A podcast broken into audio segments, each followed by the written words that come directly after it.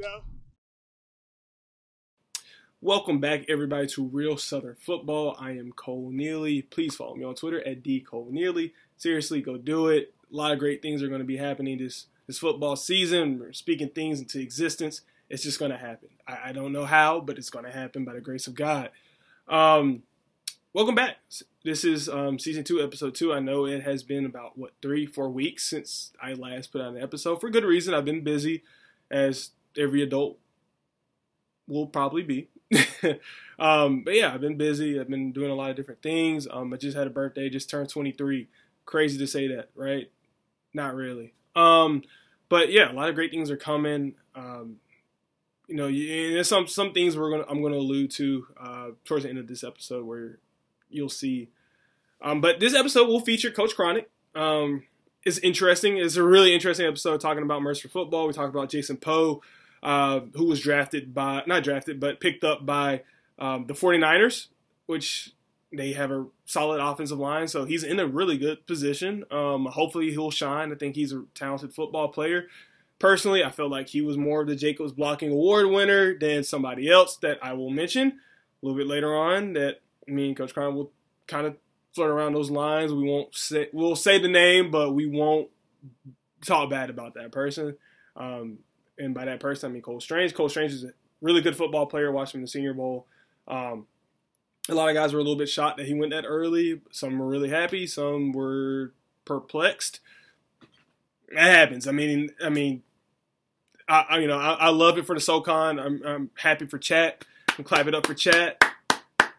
Got a first round pick. Hey, hey, look, that's a great recruiting pitch if you're if you're Chattanooga and you, you and especially if you're in the transfer portal in high school. It's like, yeah, come to our school. We had a first round pick. He was an offensive lineman, played against all these big schools, kicked butt. Jacobs blocking award winner, just a, just a great stud, just a stud, all right, just a stud, okay. That that would be my recruiting pitch, honestly. I mean, how can you beat that first round pick to the Patriots? Come on, just come come on. but um, but yeah, so um, really great episode that's coming up.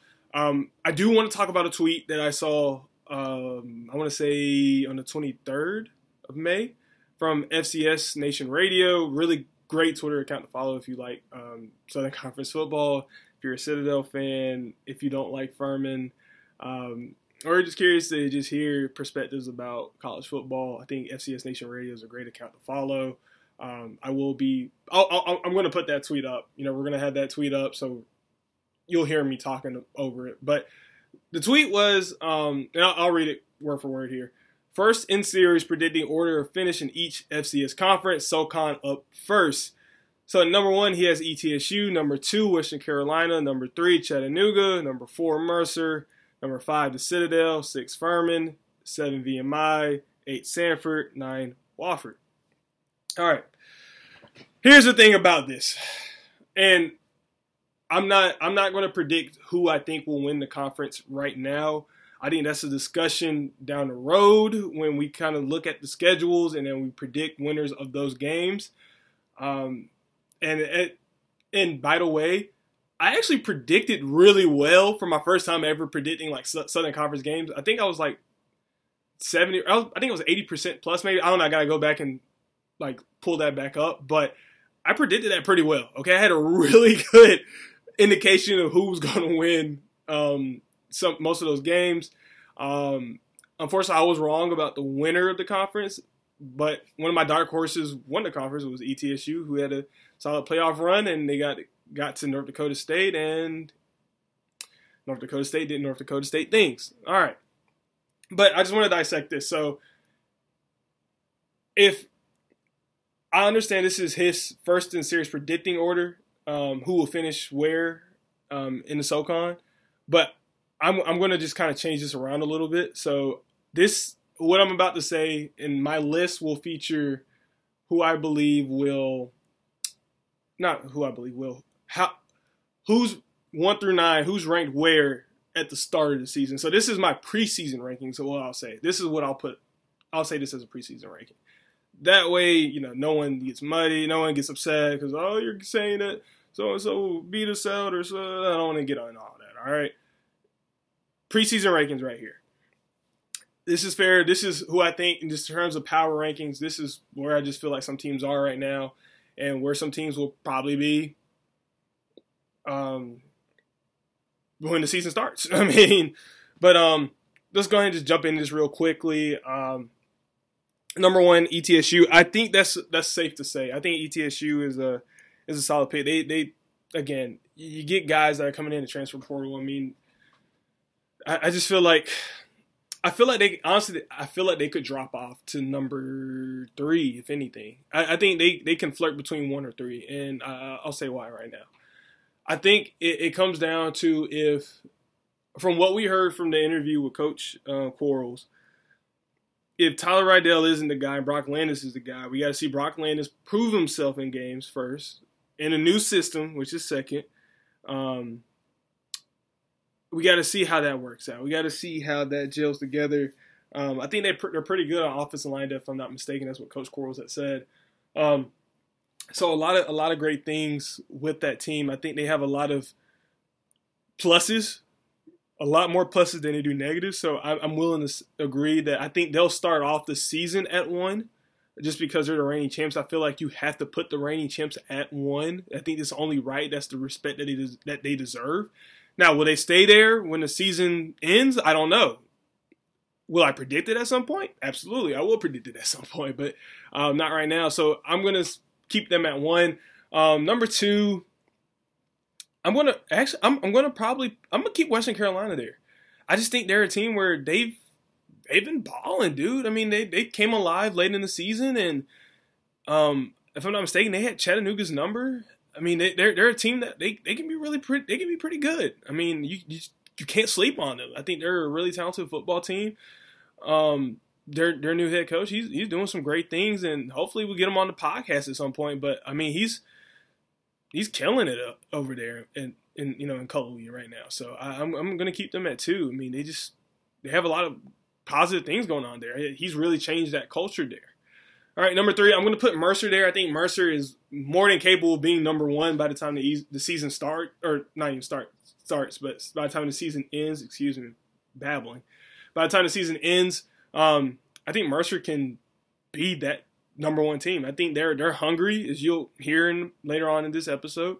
Uh, they want to they want to compete for a they want they want a conference championship. They they were this close. They tasted it, and they just didn't get it done, unfortunately for them. But um, I th- I think I like them between that that one and three spot. I think they really I think they're interchangeable with ETSU. I think Western Carolina solidified themselves as a number two team. I don't know why I feel like that is, but I just feel like that's the reason. I feel like that they're meant to be there. I don't know why, but I just feel like they're meant to be there. But I feel like ETSU and Chattanooga can be interchangeable. Um, so yeah.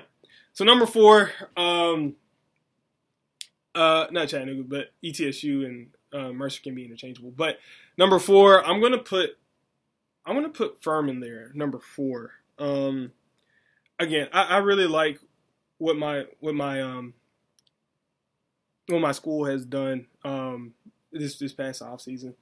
And I'm not saying this as a Furman fan or as a um, alumni. I'm not saying it as, as any of that. Okay, I'm saying it as somebody that's actually paid attention to this team, seen how they've grown.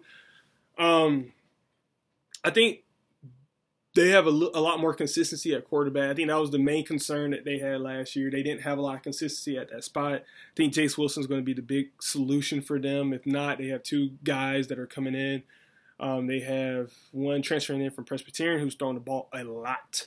So I think they want to get more into throwing the ball. I think um, the new offensive co- coordinator uh, Justin Roper, I think he's gonna think he's gonna really change the way we see or we've seen Paladin football um, kind of work in, in, in past seasons. Um, I really like their run game. Dominic Roberto, six games and over 600 yards rushing. That's incredible. Um, defensively, yes, you lose a lot of your you know your your fronts your defensive line, but they have talented guys that are still there. I mean, Bryce Stanfield, I think he's going to be a guy that is going to just dominate up front. Matthew Sachoka, I mean, there's just so many different things. I mean, Jeremiah uh, Jackson. I mean, there's so many things that they have. I mean, they, they can be really good. They can be a really good football team.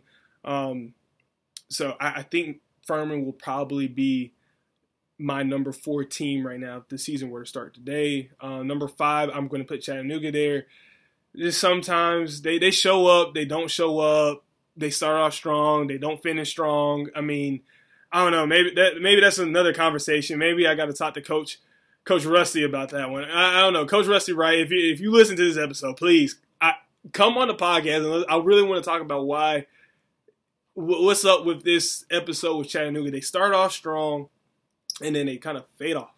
Start off strong and then just fade off. I don't understand that, but I would love to talk to him more about that. I feel like he'd give me great insight. He might cuss me out. I don't know, but I would love to talk to Coach Wright about that. Um, yes, so that would be my number five team. My number six team.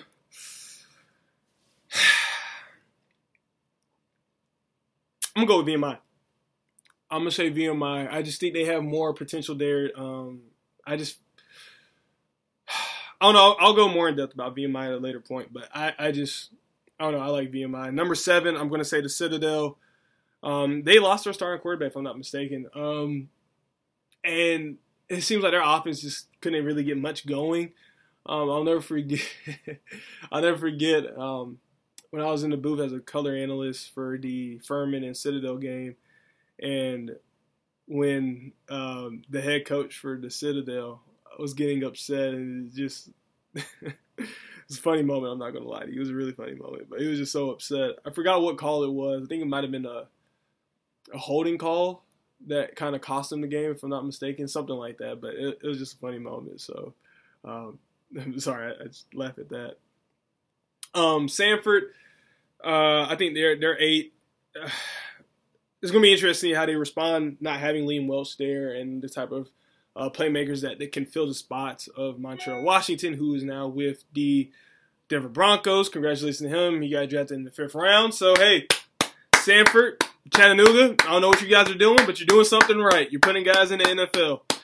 Um, and then nine, those those puppy dogs, Spartanburg, man, uh, they're they're going through it. Um, if I had to say, if I had to say a coach had a hot seat right now, it is definitely the one in Spartanburg. I feel like his seat is pretty pretty warm right now because they have not been very good. I feel like, and I said this in the, I think last season during the podcast is that it felt like more he was riding the the ending. The, he was riding the end of that coattail of Coach Ayers' teams of the guys that he drafted, and here we are now. It's not looking very good, and they could change all that. Don't get me wrong. I'm all for improving. Things change in the offseason. I mean, you could be the worst team in the conference. Next thing you know, you're the best team in the conference. I don't. Mm-hmm. I mean, look at Western. They're joke. One of the jokes. Of, oh, yeah, one of the jokes. VMI been a joke of the of the SoCon for a long time. Spring season that now can we can say was a little bit of a fluke. Turned it all around. Western they could potentially be one of those teams that turn it all around. But I Wofford could be too.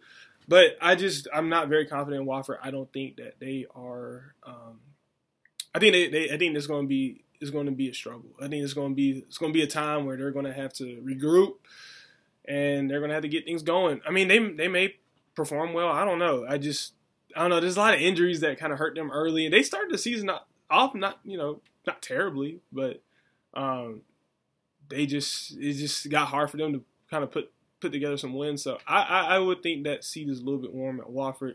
That seat has to be a little bit warm at Samford, and I know that seat at the Citadel has to be a little bit scorching right now. Um, but I think what saved what saved that seat a little bit, cooled it cooled it down a little bit was the was beating Wofford. So um, if I if I had to guess, but yeah, those are those would be those three teams. That I think the seats get a little warm, but um, preseason uh, rankings right now, definitely ETSU at one, number two Western Carolina, three Mercer, which can change with ETSU. I feel like those the those two teams can flip flop.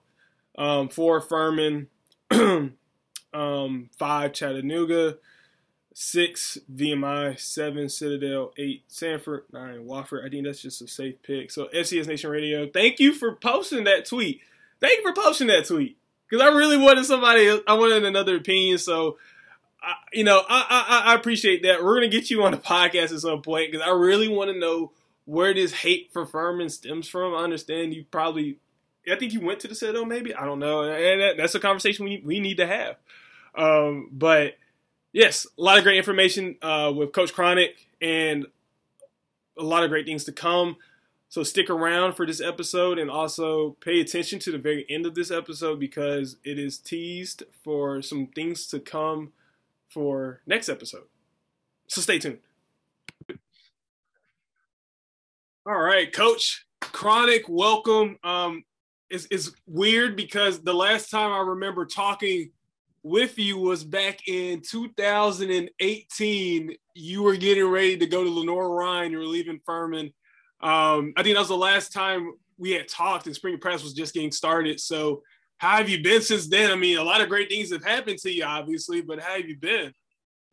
Good. Uh, family's good. I mean, it's been a wild ride a little bit, but yeah, but I guess I, it was kind of a quick deal because we, uh, I think we played Wofford in the playoffs there at Furman. And, mm-hmm. and then literally the next day, um, they called they wanted me to come interview there and it was just three days later and it was uh, it was time to it was I was working for Lenoir-Rhyne so uh, it was hit the ground running.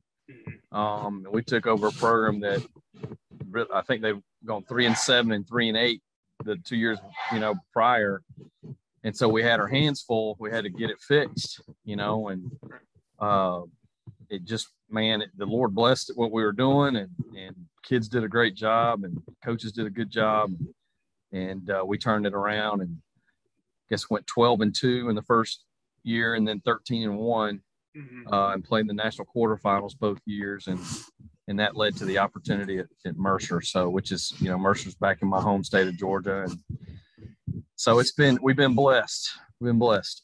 Oh you've definitely been blessed. And I just want to go ahead and jump right into um, I guess the the one thing that you, you really want to put kind of you want to close the chapter on, and that's that that championship game um, last fall between ETSU um, and of course your Mercer Bears. With the amount of time that was left in that game, what was what was kind of going through your head? I guess on that last drive that ETSU had, um, it, it, just felt like it was kind of hard to stop them for a second, and then you guys got the ball back. You go for a field goal.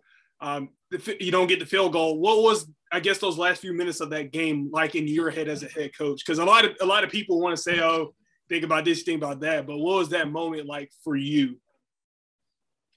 First of all, it's fun. I, I enjoy I enjoy the competition, um, and it was a great football game. You know, it was it was uh, East Tennessee, a really good football team, and um, you know, it was uh, it was a conference championship game. It was a, it was a playoff caliber game, and uh, it went back and forth, and it was momentum swings. And um, God, they have a great looking team, and our and our kids just we, have gotten you know we've improved and you know got better and believing in ourselves, and uh, you know it went back and forth. I think we've taken the lead there. Um, and then we had a couple untimely turnovers in the fourth quarter, but we still had a chance. You know, they scored and we still had, I think, about a minute and a half or so left when we got the ball. And down by three and we went right, you know, we went down the field. We put a good drive together and you're just trying to, you know, you're trying to, I think a lot of times people get, if you'll just be almost patient in those situations and just manage it and just try to give the kids something they can execute. And, um, and I thought our kids did. I thought we moved down the field. We, we stalled there on about the 30 yard line, I guess, maybe 20, 27 yard line, something like that. I don't remember exactly. And we just barely missed a field goal. I mean, it literally he just and and that kid had, had a good year for us, and he just he just missed it just a little bit, you know, and and uh, so we needed to make one more play, um, but it wasn't our time yet. You know, sometimes you just gotta you gotta be thankful for how far you've come because the the program at Mercer was not in good shape. I guess when I got there, um, they never really won, had never had a winning record in the Southern Conference. Um, and uh, we're 11 and five in the Southern Conference since I've been the head coach there. All and all those games were in one calendar year, you know. so so uh, so because we had the spring season and and um, so we've come a long way. So while you want to win that game and you and you, you got to take advantage of opportunities, you still got to look at how far you've come and learn from it. And and our guys, you know, they were hurt. It, it, it crushed them, which is which is great, you know, because that means that there's buy-in, but they, they care. You know, they worked hard, and and uh, Um, and East Tennessee had that kind of a year. You know, they won a lot of, they, they won some games. Like even their playoff game versus Kennesaw State was just crazy at the end. Mm-hmm. Uh, they beat Vanderbilt. You know, they had a good football team, and we were right there. We were right there. So just got to make one more play. Yep, 100. percent I, I agree with that. I was keeping, I was, as I was keeping up with both teams throughout the year. Um, that Vanderbilt game that ETSU had was just crazy because it's not every day you hear about SoCon team just manhandling a Power Five team. Yeah, beat them down. Right, beat them down. Yeah, beat them bad. and then I, I don't want to take too much away from what your squad did too. I mean, you guys were hanging with Alabama for a good portion of that game, and of course, it, it got a little bit out of hand towards yeah. as the game was going on. But that it doesn't diminish how good your team was that during that year. So I mean, just looking at how things are and where the team is going, how has this offseason been for you and the guys? You know, what's that mental? What's the, I guess, the offseason philosophy? There's always a different offseason philosophy for, you know, every year after a season's over. So, what's this year's offseason philosophy? Well, first of all, it's nice to have an offseason. Okay, it's uh, uh, when I got the job, we came in and started implementing our our our culture, our values. Mm-hmm you know, and we got two days into spring practice and the pandemic hit and they sent us home. So the second spring, we played eight games. So uh, this was our first true chance to have a spring practice. And we went earlier. We did, we went in February for spring and got our 15 days in. Um, and then since that time, obviously, we've just been training, you know, weight room, trying to get bigger and stronger. And that's been going really well. But I needed an off season personally. I'm gonna be honest with you. Um, and uh, uh, our kids needed it because we there had been three straight because we actually played three games the previous fall you know so we played a, a three game season in in 20 the fall of 20 then we played an eight game spring last spring and then of course played a full season. So we've been really doing game preparation you know just constantly okay? And so this spring it was just good to worry about us right. and develop. And even though we were working really hard, I felt like the batteries were recharged. Um, and our guys, uh, we've laid a foundation now, um, you know, and and honestly, the right kids are gone. okay, sometimes you have a little addition by subtraction, and then we've been able to add pieces, and now everybody understands how we want to do things, and and our kids are are doing a great job. They're really doing a great job. We've we've been blowing it away in the weight room and those were the things we wanted to do. We wanted to have a good spring to, to get better fundamentally. Mm-hmm. Um, and then we wanted to have a really good off season of true training, like I said, for the first time since we've been there. I mean, the previous fall, we actually were training during the pandemic. We actually did our weight training outside. You know, we did a lot of things outdoors. Right. Um, and sometimes it'd be 40 degrees out. I mean, so so now we finally actually got to be in the weight room constantly, do you know, doing things. Our guys are actually doing finals this week coming up. Um, you know, so we're kind of tying everything together this spring, and um, we'll bring them back here in June and have a good eight week cycle in the summer. We actually played week week zero this fall, okay. uh, and uh, start off with uh, with Morehead State, right. and then play Auburn, you know, Gardner Webb, and then then the SoCon. So yeah. it's it's uh we got a full schedule in front of us. Oh yeah, nothing like playing the, the good old teams in the state of Alabama, huh? Especially the yep. SEC. Yep, that's um, it. um, so uh, with the culture aspect of what you've implemented, um, not only in your time so far in Mercer, but what you did in Lenoir-Rhyne, as successful as you've been so so far in your career, how exactly do you implement a culture to where guys buy in? How does it? I guess how does a head coach like yourself how do you how are you able to do it? Because so far you are doing you've done it at least you've done it at um, Reinhardt when you were there at one point. You've done it at Lenoir-Rhyne and right now you're doing it at Mercer. You're turning programs around. How, how exactly do you do that? You know I, I, had a I had a great opportunity to start a program from scratch at Reinhardt and I got to do it with my dad okay? Mm-hmm. and my dad was the first I played for my dad in high school uh, he was a longtime high school coach at East Coweta High School there in in uh, in, uh, in Georgia, um, and so uh, I was at Furman, you know, one time before, and I was there about nine years, and and uh, we left there in 2010. We had the chance to start that program from scratch, so I got to learn a lot, and I got to be around a guy that I think is really special. This this my dad. I got to play for him in high school, but I wasn't mature enough to really appreciate everything that, that he did and how he handled things. And I believe my dad's a culture builder. I believe he he loves players. He tries to honor the Lord the way he runs the program, um, and he holds people accountable. Mm-hmm. Okay, and but he does it in a way where they know he cares about. It. Right. And so I learned a lot just just starting that program from scratch. And then he he retired after two years there, and I got to take over as head coach. And I'm I'm not him. My personality is going to be a little different than him, but those base values, we took that and then I added, you know, who I am to that in that leadership role. And what's really important to me is that, like I said, we honor the Lord the way we do things. And our three pillars of our program are love, compete, believe. If you come in our hallway or in our locker room or in my office, even, you can see those things on the wall. And we have scriptures that go with those, uh, each one of those pillars. And I really believe this now if a group of kids love each other, they generally, whatever they have in them, okay, however good they can possibly be, they'll reach it. Okay. And, and so, but it's hard for them players to really do that unless we, unless we as coaches love each other and then love them, you know, and that's tough love sometimes. You love people by holding them accountable, by believing in them, okay, mm-hmm. by putting them in situations where they can be successful. And when I got to Mercer or any place I've ever been, when we got to Lenoir-Rhyne, you're trying to implement those things. And when you're trying to do things at a championship level, champions act like a champion on a daily basis. That's that's that's what builds into that. They don't just show up on a Saturday and get it done. There, there's there's a process to that, and and you're building habits.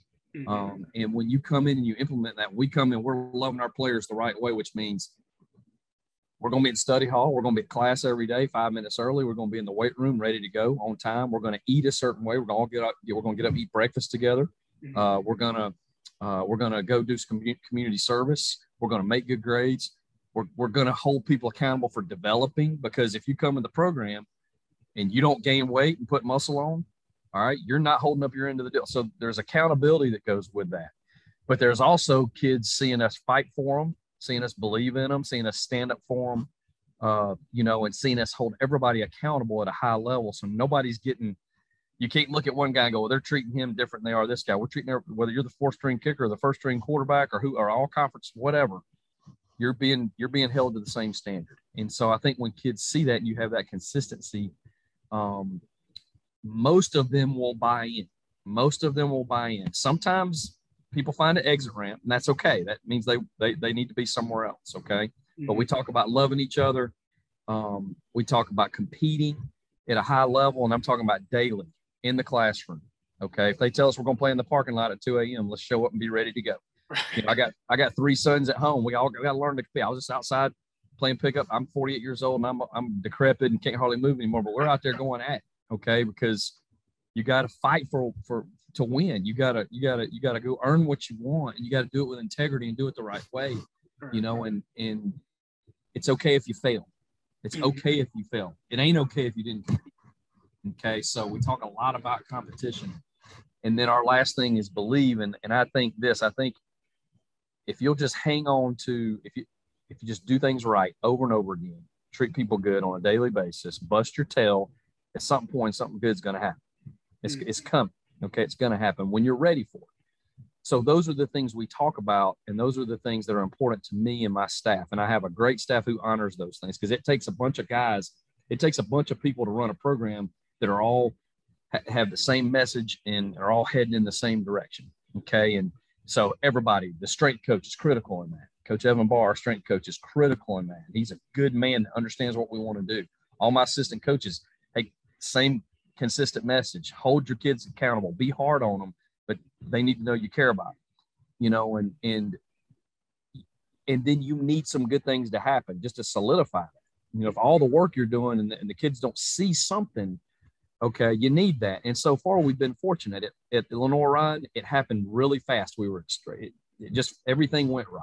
Mm-hmm. Okay, here we we did it during a pandemic, which I'm I'm proud of a lot of people because it was it was difficult. It was a pandemic and all the social issues and a lot of things going on that uh, that are hard. Yeah. You know, and and our, a lot of our guys hung in there, and now they're seeing what happens for them when they do things the right way, when they show up every day, when they care about each other, when they keep their tail off, and they just believe doing right is going to get them there. Um, and so this semester has been so much fun for me because you can see the glue really drying on all those things with our team. We have a foundation laid. They understand those things. We're not perfect. We're not all the way there yet. Mm-hmm. Um, but but they're buying into those values and and I like our players. I like them. Um, they're fun to be around and, and they're trying to honor what we're asking them to do. We don't have any perfect people, mm-hmm. okay, but they're trying hard. Uh, and that makes it fun to coach them because they want to be coached. You know, they want to do right and, and they believe our kids think we're going to win every game next fall. That's what I want them. You got to okay? have that expectation. Yeah. You got to have know, so, Absolutely. We want to have, we want to have confidence, but we want to be confident because we're prepared. Mm-hmm. Okay. Being prepared makes you confident. Okay. And and uh, you know, and this is a great league we play in. Anybody can beat anybody. You see it all the time. Oh yeah. Uh, you got you got to be ready every week. Um, it doesn't. I mean, everybody can beat you. Um, you know, so it's it's a great challenge to be prepared at a high level every week and show up and play the same way at a high level every week. Um, but it's fun. I enjoy it. I mean, it this is you can probably tell I'm excited about where we're headed and what we're doing. So I mean, I, got jacked up just listening to you talk. I mean, I felt like I was playing for you. and listen to what we did, you know, affirming that the year I was there, and and I, and I you learn a lot from people. You learn a lot being around. Coach Henderson's a good man. I learned things from him. I learned things from being around Coach Quarles and Coach Staggs. And you know, you you're always picking up something. You're always trying. I mean, but heck, we they had won three games the year before we got there, and we went to second round of playoffs that first year. So I really think when you, it's about those things. It's about believing in what you're doing and guys coming together, you know, and caring about each other. And and uh, I'm proud of what we did at Furman. I'm proud of what we did at Reinhardt. I'm proud of what we did at Ryan. Now I'm proud of what we're doing at Mercer. Yeah, I mean, no doubt. I mean, this is the amount of success you've had so far. I mean, guys really blessed you. And that, that's something I, I, do want to touch in um, a little bit more, kind of later, a little bit later on in the episode. I do want to make sure we cover all the the SoCon Mercer stuff, you know, and then I really want to kind of tune in more on the the man, you know, that's that's that's kind of started it all so far, you know, with this Mercer football team since the pandemic has happened. So I, I will come back to that. But just a side note, just kind of speaking about the SoCon, does it not feel weird that mm-hmm. just about every season, somebody eh, whoever wins the conference always loses at least one game? No one can just outright win it all. Or just it's tough. I mean, it's a, it's a tough. It's a tough. It's hard. I mean, it, it's really it's really hard. So I guess with all the preparation that goes into it and all the players that you have at Mercer, um, how exactly how hard is it to really prepare against a lot of these teams that you play against? Well, I mean, you know, there some programs sometimes they get a different coach or a different coordinator on offense, or I mean, so there's there's constant change. Mm-hmm. Uh, but then you also have those those folks that have you know, been there a while. And so it becomes even a different kind of chess match because you've had matchups versus Dwayne Vaughn at front, you know, so what he's doing defensively, what we're doing offensively, or, or vice versa. You know, uh, the defense coordinator, you know, at East Tennessee's been there forever. I mean, you know, so you kind of know what he's going to do, but what wrinkle is he going to throw in? I mean, so it's it, it's fun. It's constantly you're trying to what what do we need to show them this time? What have they not seen us do? How do we change it up? You know, but still do what we do fundamentally. And um, you know, it's going to be interesting. You know, the team the team that you know Western is is kind of an interesting team. You know, they're an interesting team. You know, because they got a lot better as the season went on, and they'll they'll have some some really talented players and. Um, you know, you look at, I mean, VMI, that guy does a great job up there. You know, we they've had our number. That's the one team we have not beaten in two tries, and and uh, we we got to figure that out. You know, uh, um, so uh, every every week is its own you know battle, and then you know there'll be some there'll be changes. So you know, Furman's got a new offensive coordinator. You know, East Tennessee's going to have a new offensive coordinator. You know, new head coach there, obviously, and yep. Um, you know, Samford they're going to they're not going to change offense. So they're going to throw it all over the place like they've been doing. You know, so every you know it's it's uh it's kind of figuring some of those things out early in the year when you're when we play against uh, Morehead State. They've had a head coach there for several years, and his coordinators have been there. So you kind of, how much are they going to change? Probably not a lot.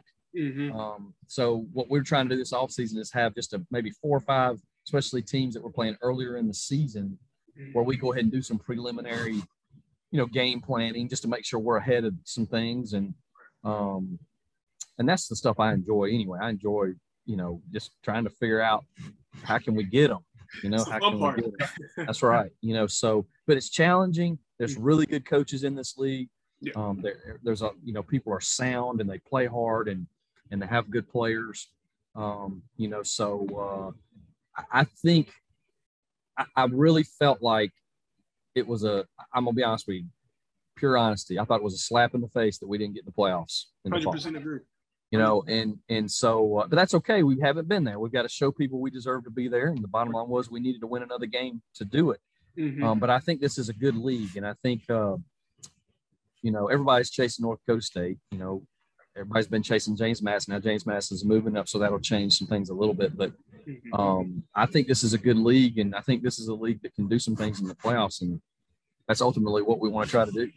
Yeah, I, yeah, I agree. I mean, I, I really did. I felt like you guys got snubbed. I mean, the way you guys played ETSU, how you played every team in the conference. I mean, there is no there is no reason why Mercer should not have been in the playoffs. I 100% agree with you. And I do want to talk about one of your players that um that just got picked up by an NFL team uh, mm-hmm. yesterday, Jason Poe. Um, probably one of the more electric offensive linemen in this conference. Myself personally, I feel like he was the best offensive lineman in the conference. Um, I, I, felt like there was no question about that. But I, I want to talk a little bit about his journey because he was at Lenoir-Rhyne with you at, at one point, and then he transferred when he came to Mercer. What, what was it like watching him kind of grow into the man that he's become, the player that he's become? Yeah, I mean, I've known Jason for a while because uh, he played at Fitzgerald High School, okay, and uh, and Coach Jason Strickland was there, and they always brought their teams up to our team camp at Reinhardt, and they ran some. I've, I've got a little bit of a base in the wing tee and some of the things we do on offense, so uh, they were a wing tee, and so they're kind of a pro. So Coach Strickland and I had a lot of things in common. We enjoyed spending time together and learning from each other, and they would always come to our team camp. So you know, Jason was up on our campus there, and uh, he was a really good guard in high school in that system. He had to pull a lot, you know, and he was extremely, very explosive and could run for his size. Um, you know, he actually went junior college uh, out of high school as a fullback. Okay. And then we got him, uh, it, it, when we got the job at, at Lenoir-Rhyne, we were looking for a, a, lineman who could do some of the things that we do on the jet sweep, which is have a guard that could pull out in front of that thing and and block some people in space. And that was the guy we kind of we kind of worked out. You know, he came with us and uh, he actually played at probably 240 or 250 for us at Lenoir-Rhyne. He won the Jacobs Blocking Award twice there.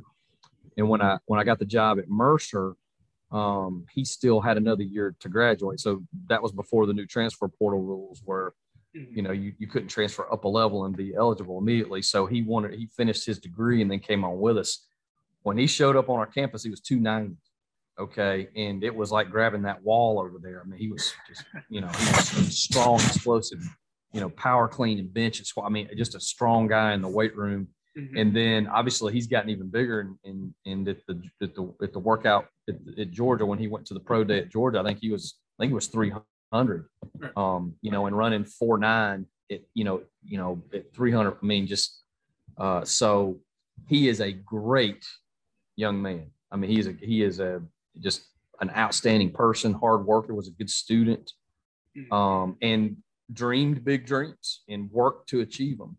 You know, and he he got that uh, I guess that free agent deal with the 49ers. Um, you know, and I have no doubt in my mind, all he needed was an opportunity. Even though he didn't get drafted, all he needed was an opportunity, and and he's earned that. You know, so mm-hmm. we're excited for him and his family and because uh, I know how much this means to him to have that chance. Yep, I, I agree. I mean, I, like I said, I felt, I felt like he was definitely the best offensive lineman in the conference. Um, I really enjoyed watching him play. I thought he was a very explosive player, very good at run blocking. I, it was just a pleasure watching him play. And now I want to uh, kind of just gear these last two questions about regarding just Mercer football here. Uh, one is about Fred Payton, um, a guy that transferred from Coastal Carolina, um, had an electric season. I mean, he, he just the way he played was just outstanding. Um, had a really big game against ETSU that his last regular season game or the last regular season game um, in the 2021 season had 375 yards passing. Will you expect to see more of that, uh, more of that passing game show itself in this upcoming season? Yeah, I mean, I've always been a guy who, you know, I believe you got to be able to run the football. Okay, right. and, and and that's you know that's the bottom line. Mm-hmm. Um, but we want to take what the defense gives us. And we're, we're a little unusual because you played in my system there at Furman and, you know, we do some unique things and, but we can throw the football. We want to be able to throw the football. And if that's what they're giving us, you know, we need to be able to do those things. So we want to be, I, I say, be balanced. You know, when, when I say balanced, that, that doesn't mean that you're going to run and throw it exactly the same number of times, but you want to let both work together, you know, so that both are, are, are good, you know, and, and, and you're, and you're having success. And, um, you know, and, and, and Fred's a, a very talented young man. He got better throughout the season. Uh, he's an old Gwinnett County kid, played at Parkview.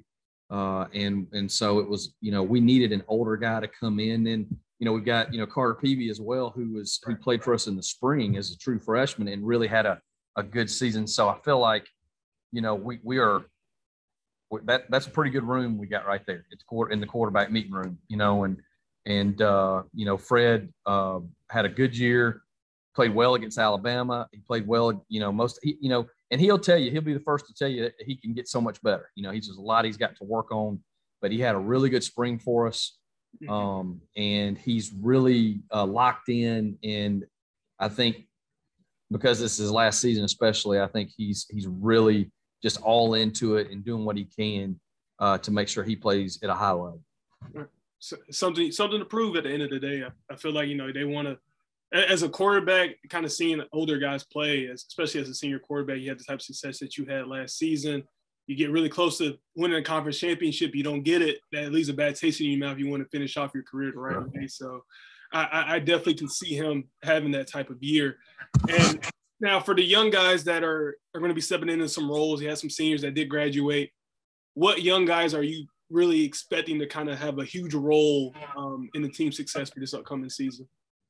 You know, it's hard to say. It's uh, we got a lot of guys back. You right. know, and and uh, I think I think we have. I want to say we have eight starters back on offense and eight starters back on defense. Mm. Um, you know, and, and so uh, I felt like first of all we played real solid defense last year. Uh, my defense coordinator Joel Taylor and our defensive staff do a phenomenal job. They're very sound. They got the kids playing hard, playing physical, um, and so we got a, we, we should have an experienced uh, group coming back. Um, you know, so it's hard to say any any young guys defensively. Uh, you know, our most improved player on defense uh, was T.J. Moore, a corner from Riverdale. Uh, that uh, he played some for us last year, but I see him pushing to be the starter at corner. So that's a young guy that just really came on this spring. Um, you know, Ken Stanley was named our, our defensive MVP. He's a linebacker that's just a really tough kid. Uh, Isaac Dowling is kind of the one that everybody knows on defense. He's that he's that guy that was an All American as a freshman at, at, at Mike linebacker, uh, and he's back. What a great kid and a great leader. Um, you know, we got we got a pretty experienced bunch up front. Solomon Zubairu is a defensive end that uh, was all conference last year. Uh, it's a really good football player. You know, if I think about a young guy, maybe a guy named Miles Jones on defense, just because he plays that that cat, what we call our cat, which is that boundary defensive end. Sometimes he's up on the line of scrimmage. Sometimes he's he drops. Mm-hmm. Uh, but he's a guy who uh, I think could, could, push for that starting role, and he'll be a, you know, he's only a he'll be a second year guy. Mm-hmm. Um, you know, so uh, and then we kind of, we our, we had our rover graduate, who's our our boundary safety, and so we're looking for a guy to step in there. We had a, a guy transfer, another guy transfer from Coastal named Shaheem Watkins, who's really impressed me this spring. And there's some young guys in the secondary who who had really good springs. Um, you know, so uh, guy named Miles Redding who went to uh, Whitfield Academy there in Marietta, Georgia, who who really has a high ceiling.